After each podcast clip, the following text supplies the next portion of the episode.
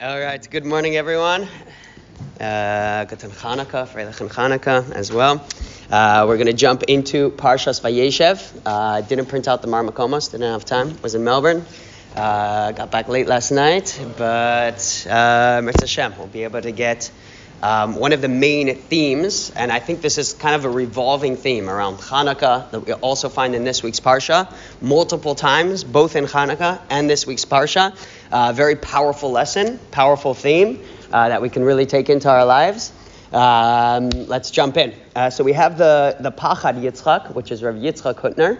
And Rav Yitzchak Hutner writes that Yosef Atzadik in this week's Parsha, uh, he's, a, he's very interesting because he kind of straddles both being an Av, which is like a patriarch, one of the, the founding forefathers of the Jewish people, and he's uh, one of the Shvatim as well.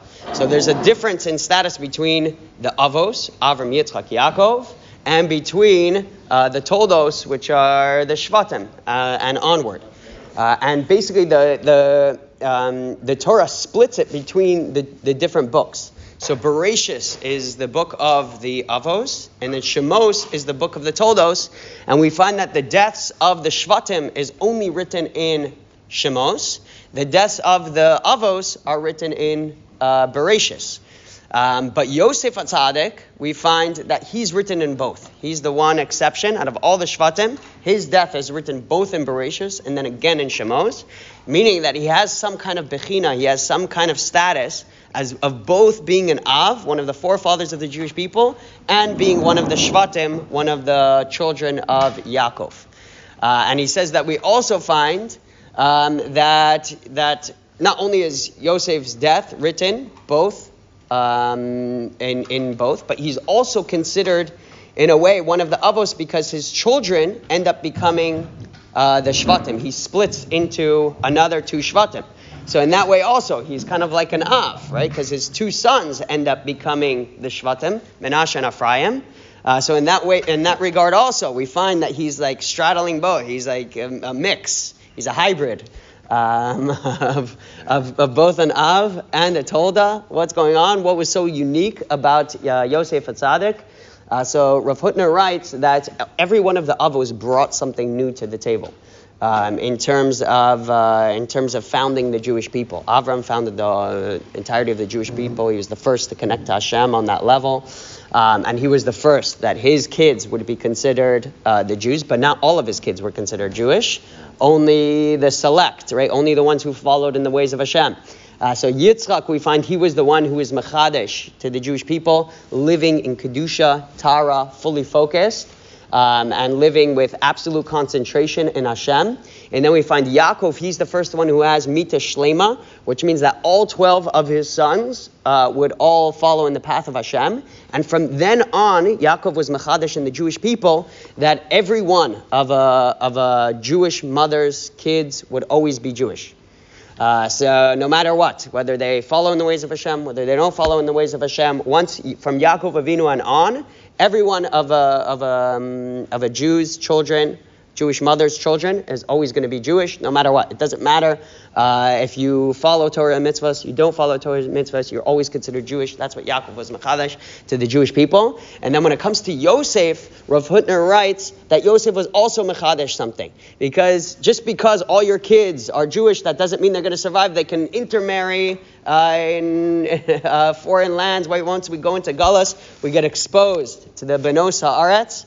Uh, and then, unfortunately, we're seeing in America uh, a pandemic. 70 to 80 percent of Jews are intermarrying. Uh, we're losing yearly uh, the vast majority. Sorry, every generation we're losing the vast majority of the Jewish people. Right, 80 percent are going to intermarry.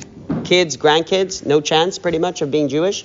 I think if uh, even if you marry a Jewish, even if it's a Jewish girl marrying a Jewish guy, the chances of your grandkid and your kids are technically Jewish uh, the chances of your grandkids even identifying as Jewish is something like 1%. Right, so 1 in a 100. So as soon as you marry out, uh, the chances of your, your grandkids even identifying as Jewish is 1 in a 100. It's, uh, it's wild what's happening. Uh, so, so how do we know that the Jewish people are going to continue despite us going into Gullus? Uh, that's Yosef Atzadik. That's what he was Mechadash, that a Jew can go into a foreign land, have pretty much zero connection to his family, to his Yiddishkeit, to every, to his community. Uh, to be in a situation where they're completely lost, uh, like many of the Jews now in Gullus, uh, but he can still remain connected. He can still remain a yid. Uh, he could still stay firm, uh, and he could still resist the temptation of the benosa aretz, of the woman of the land, uh, and stay true to who he is. Um, and his Yiddishkeit, that's what Yosef was Mechadesh, and that's why Yosef, says Rav Hutner, is both considered an Av and he's considered a Tolda. He's one of the Shvatim. His death is written both in Bereshis and in Shemos. He also, he's considered like a father of Menashe and Ephraim, two of the Shvatim, uh, but at the same time, he's still kind of one of the, the Yudbei Shvatim. Uh, so he is living kind of in both worlds because he was Mechadesh that to the Jewish people, uh, that we can survive Gullus, we can survive the temptation of the Uh, and that we can ultimately uh, exist and continue uh, forever, and we can be an Am Nitzli. Uh, so, and so, so we find this power uh, of Yosef. And the question I want to ask is that we seem to see something that's a little bit contradictory because there's um, the pasuk says when it's talking about the challenge uh, of Yosef, right? And we give Yosef, we call him Yosef Hatzadik. Tzadik is somebody who overcomes challenges in their lives. Uh, we call him Yosef, the Tzadik who overcame challenges. Um, and he's given so much accolade, right? Uh, Yosef uh, withholding and resisting this uh, amazing temptation. Uh, but yet at the same time, in Perak Lamates, Pasuk Yir Aleph, we see Vayihi Kayom Azev, Vayavo Habayisa, Lasus Melachtai, that it was on that day that Yosef came home to do his malacha.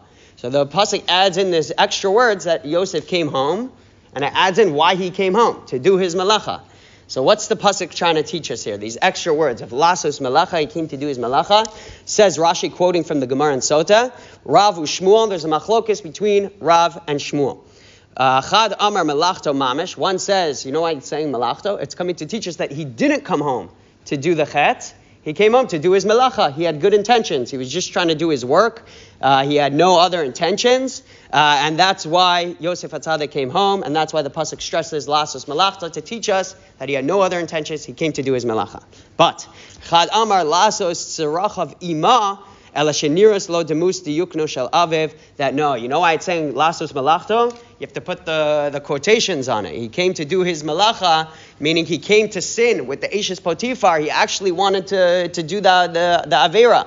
When it says he came to do his work, that's a, it's a euphemism or uh, a euphemism that he came to do. He came to do the uh, the uh, the chet with Ashes Potiphar.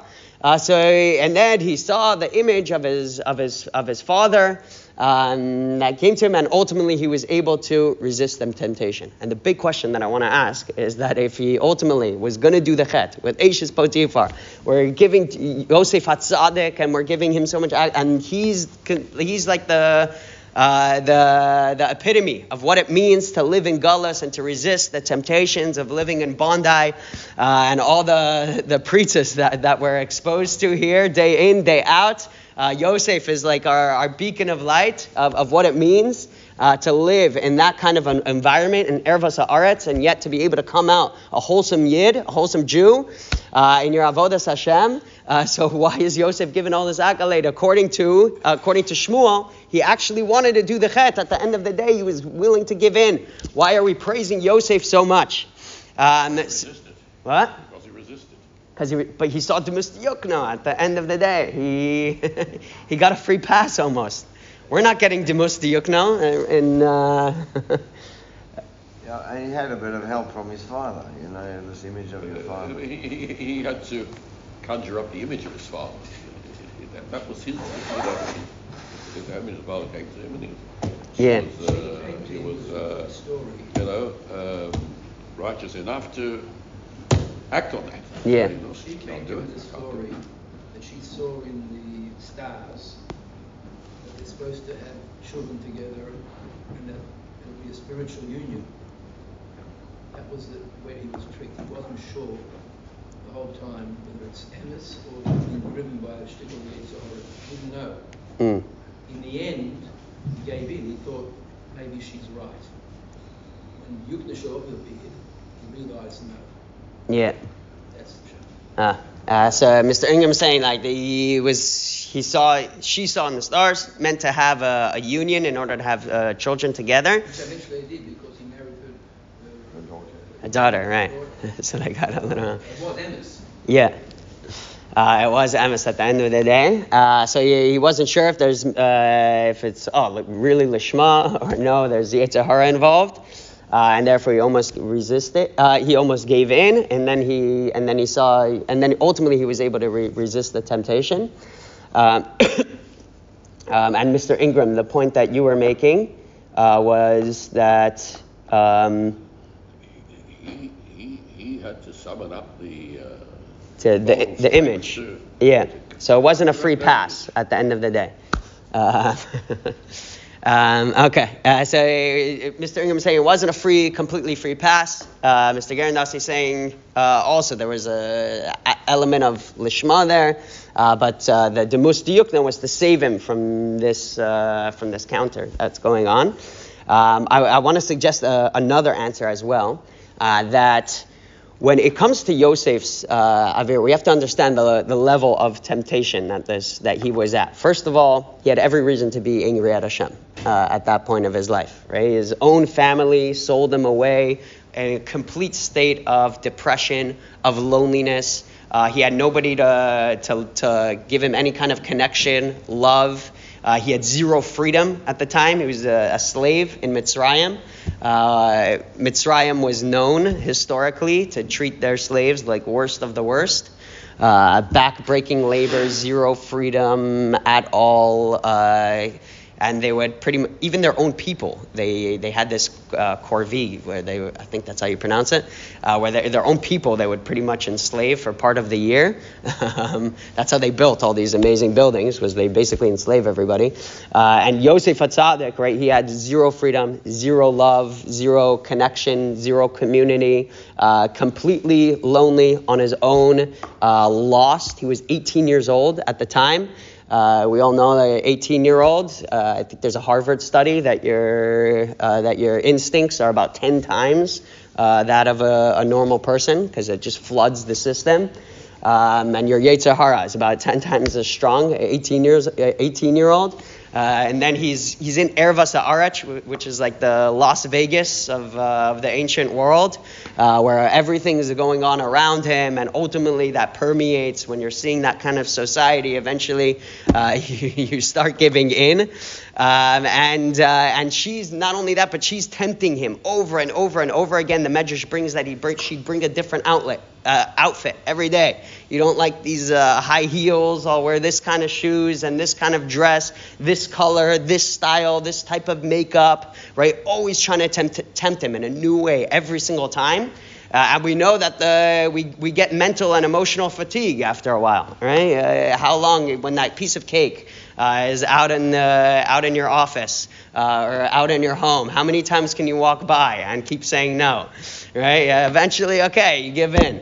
Uh, and this is Yosef Atzadik, right? Every single day, Vayhi kedabre mo yom yom, every single day, uh, the yom yom, the, the pasuk stresses day and day.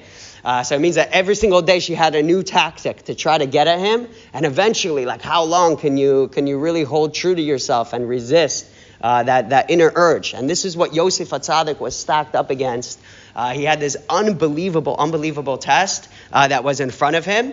Um, and the lesson that we learn from all of this is that Hashem wants you ultimately to, to put your all. If you fight for today, you put your all in today, you resist as much as you can, ultimately, Hashem gives you a break at the end. If Hashem sees you putting in your absolute fullest ishtadlus and you do the most that you can, uh, then ultimately Yosef did get it, the mustiyukno shel aviv, and whether it was he had to conjure that up or Hashem gave it to him, ultimately he got, uh, in a sense, like a, a, free pass at the end of the day.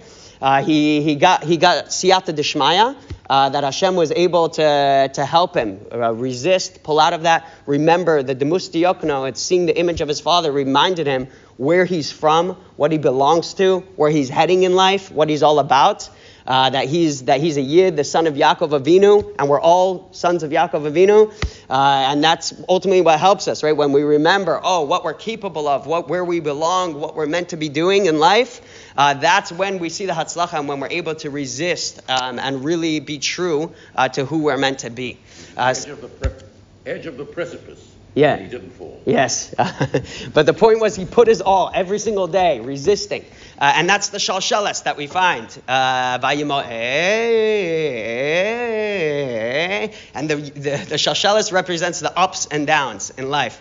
And when it's coming to teach us that Hashem appreciated so much, every single up, and then he fell back down, and then up again, and resisting, and fall, uh, and almost giving in, resisting again, resisting again. Hashem appreciated every single step of resistance that Yosef was able to put, in. Uh, he gave his all to fight for today, to do as much as he can, and ultimately Hashem helped him at the end that he should be matzliach. And we find the same thing by Reuven. When Reuven's uh, throwing, when the brothers are ready to throw Yosef into the pit, uh, the the pasuk says, "Habor rake imbo mayim." The pit was empty. There was no water. So what's if the bore is empty? Of course it doesn't have water, right? Rashi says, "No, habor rake imbo mayim aval nechashim v'akravim yeshbo." Uh, that it did have snakes and scorpions. Oh, if it had snakes and scorpions, so then why is Reuven throwing him into this pit?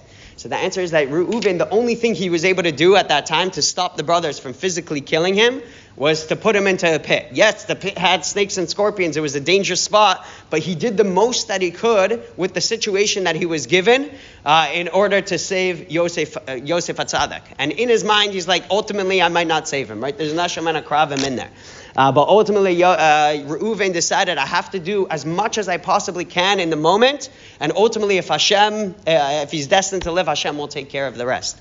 Uh, and to, to be put in a pit, a pit, of snakes and scorpions is far less dangerous than physically killing him, where you know for sure he's going to die. Uh, so at least the Neshama Akravin, there's some kind of chance uh, that he's going to live. And Reuven did all his all his hishtadlis in the moment. Same lesson, right? If you put uh, if you fight for today, Hashem will take care of, of tomorrow. And that's ultimately the, the, theme that we find in Hanukkah. That when it comes to Hanukkah, uh, when it came to the war with the Yavanim, uh, the Yidden had no hope, right? You have these guys, uh, Chashmonaim, they were the family of Kohanim Gedolim. Uh, they weren't exactly trained uh, in uh, battle tactics. They started with just the family. Uh, the Beis Chashmonaim, 13 people, uh, began fighting out this war. And who were they fighting? The Greeks, right? With all their battle tactics, with their elephants, which were considered like the tanks of the ancient world, right? They had all the cutting edge uh, battle strategies and tactics, and they had all the um, all the, the newest techno- technological advances at the time um, with all the fanciest shields and swords and weaponry. Uh, and ultimately, this house, Beis Hashmonaim, not trained, we're, we were going to stand up and fight for our Yiddishkeit against this uh, massive Greek empire with uh, hundreds of thousands of, of, battalions and legions and generals uh, and everything so organized. It's impossibility right? But the Chashmonaim decided we have to do our ishtadlus, we have to put our full in. Uh, we're going to fight, we're going to do what we can, and ultimately the results are in. Huh? Yeah, ain brera, there's no choice.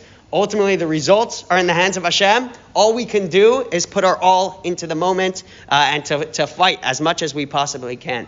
And that's also the miracle with the Pach Hashemen.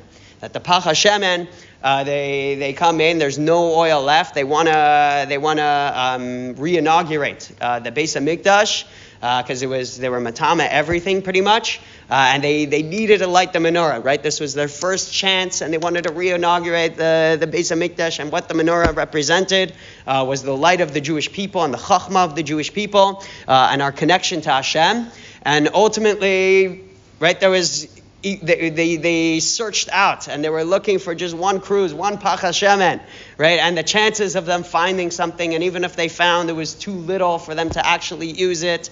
Um, and the, the halacha is tumahutra betzibor, right? You're, you're, allowed to, for tzibor, you're allowed to use uh, tamei oil right? So they ultimately could have used, you know, they could have bought from the makolet a little bit of oil, used that instead. Why did they need to go uh, go searching and they set up a whole search, hiding behind, uh, looking behind every uh, all the rubble and every uh, and, and, digging in order to find a little bit of um, of um, tahor pach shemen. Um, and ultimately, what that was was the same thing that they decided we want to do it on the highest level possible. If we're going to serve Hashem, we're going to do it right. That's what the Hashmonaim represented.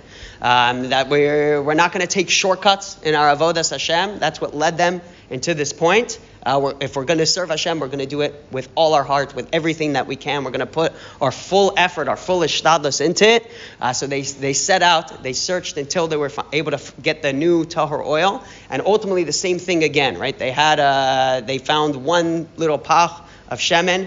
Uh, why did they decide to, to light that as, as long as possible? Right? Instead of either they split it into eight small amounts or they lit one full thing. Um, but ultimately, they decided, yes, it's not going to last the full time that we need, anyways, right? So then they could have just done it, but Batuma. What's the point of even lighting it if it's only going to last one day? No, you put your all into doing, uh, serving Hashem, your fullest uh, into, for today, and Hashem will ultimately take care of tomorrow. And Hashem ultimately gave gave a shortcut, right? He uh, he created a nace, a miracle. Why, according to those who that it was split up, why did why would you know, why would that pushed away the other, the other sister, Tumor and Sibyl. To rely on Tumor. Oh, yeah, yeah, yeah. So about the whole shear. Yeah. Obviously, even a smaller magnum became a mitzvah. Yeah. Yeah, it's a good, good, good question. Uh, uh, uh, I'll try. I'll try, after afterwards. I'll try. Uh, but so ultimately, if you fight for today, right, you put your all, all your effort, all your hishtadlus, then Hashem will ultimately take care of tomorrow. And we find this also in the in the halachas of uh, lighting the menorah. Uh, the the Gemara says that uh, hadlaka osa mitzvah, which basically means that if you put enough oil in order to last for seven minutes, right, the the minimum shear requirement is for your oil to last 30 minutes. Uh, so if you put enough just the last seven minutes, uh, you light it, and it lasts seven minutes, you did not fulfill your mitzvah of lighting Neros Hanukkah. However, if you put enough oil to last 30 minutes, and after one minute uh, your, your oil uh, comes out, which happened to me last year, my parents bought my kids these little uh, floaty drone fan things. Uh, they threw it up in the air, goes right over my menorah, uh, blows all of all of the candles out. Uh, within, I think it was within 10 minutes, right? So do I have to relight or not relight? Uh, the Gemara says because we hold hadlaka osa mitzvah. It's the hadlaka that makes the mitzvah. Kaf saying zakukla, and therefore I fulfilled my mitzvah, right? So if you put enough oil to last 30 minutes, it only lasts one minute you fulfilled your mitzvah. You put enough oil to last seven minutes and it burns for seven minutes, you didn't fulfill your mitzvah. How could that be? Once... As long as you turn the air conditioning off. And, as long as you turn uh, so how could that be, right? In the last seven minutes, you didn't fulfill your mitzvah. The last one minute, you did fulfill your mitzvah. The answer is the same, that it depends on your hishtadlus, right? What you put in to doing the mitzvah. That when you when you put your all into into fulfilling the, the mitzvah of Neres Chanukah, right, you put enough for it to last, you had the intentions uh, that you should do the mitzvah properly, then you're Makai in the mitzvah. Uh, but if you, in the beginning, right, you didn't put your all in, you didn't uh, put enough oil into it to last the full, full 30 days, then you, uh, to 30, full, full 30 minutes, you did not fulfill your mitzvah. It depends on the effort, the hishtadlus that you put into doing the mitzvah. That's how Hashem is done, whether you did the mitzvah of Hanukkah or didn't do the mitzvah of Hanukkah. Uh, it's such an important lesson in life that you know. You might not be able to make it for the full shear, or uh, you ultimately know that you're not going to be able to do something in its completion. Hashem just wants to see you put the, put your full effort into do something into the vayamoyin, right? To, to do your all in the moment, even though you're thinking, ah, at the end of the day, I'm never going to resist that temptation, or I'm never going to be able to be a Talmud Chacham, or I'm never going to be on the level uh, where Hashem wants me to be in life. Uh, it doesn't matter. Hashem's not looking at the results. Hashem is looking at the effort uh, that you put in. And that's why Yosef Hatzadik is considered Yosef Hatzadik, even according to Shmuel, where he was willing to, uh, where he was about to give in to the Avera. Hashem saw the Vayima'in, the ups and down, and Yosef was doing his all in to resist the temptation. And that's why ultimately Hashem created a nace to see the Demusti Yukna Shel Aviv, uh, and that helped him. Ultimately, Hashem gave him the rope at the end of the day, but that was only after Hashem saw Yosef put every ounce of his effort uh, in, in the moment. Yosef wasn't focused on the results, he was focused on the effort that he, that he put in. Uh, and just how much more can I resist? I don't know ultimately if I'll be able to resist, uh, but every single day I need to put in my, my full. Uh, and we should uh, take that lesson home that ultimately, uh, as much as possible, as in every single moment, to serve Hashem with our fullest, to do our all. Um, and ultimately, the results aren't up to us. That's up to Hashem. Whether we win the war, whether the nace of the oil, that it'll last for the full eight days, that's ultimately up to Hashem. Uh, but Hashem takes care of the results. We can only take care of the Hishtadlis. Have an amazing Shabbos and Chanukah. Wow.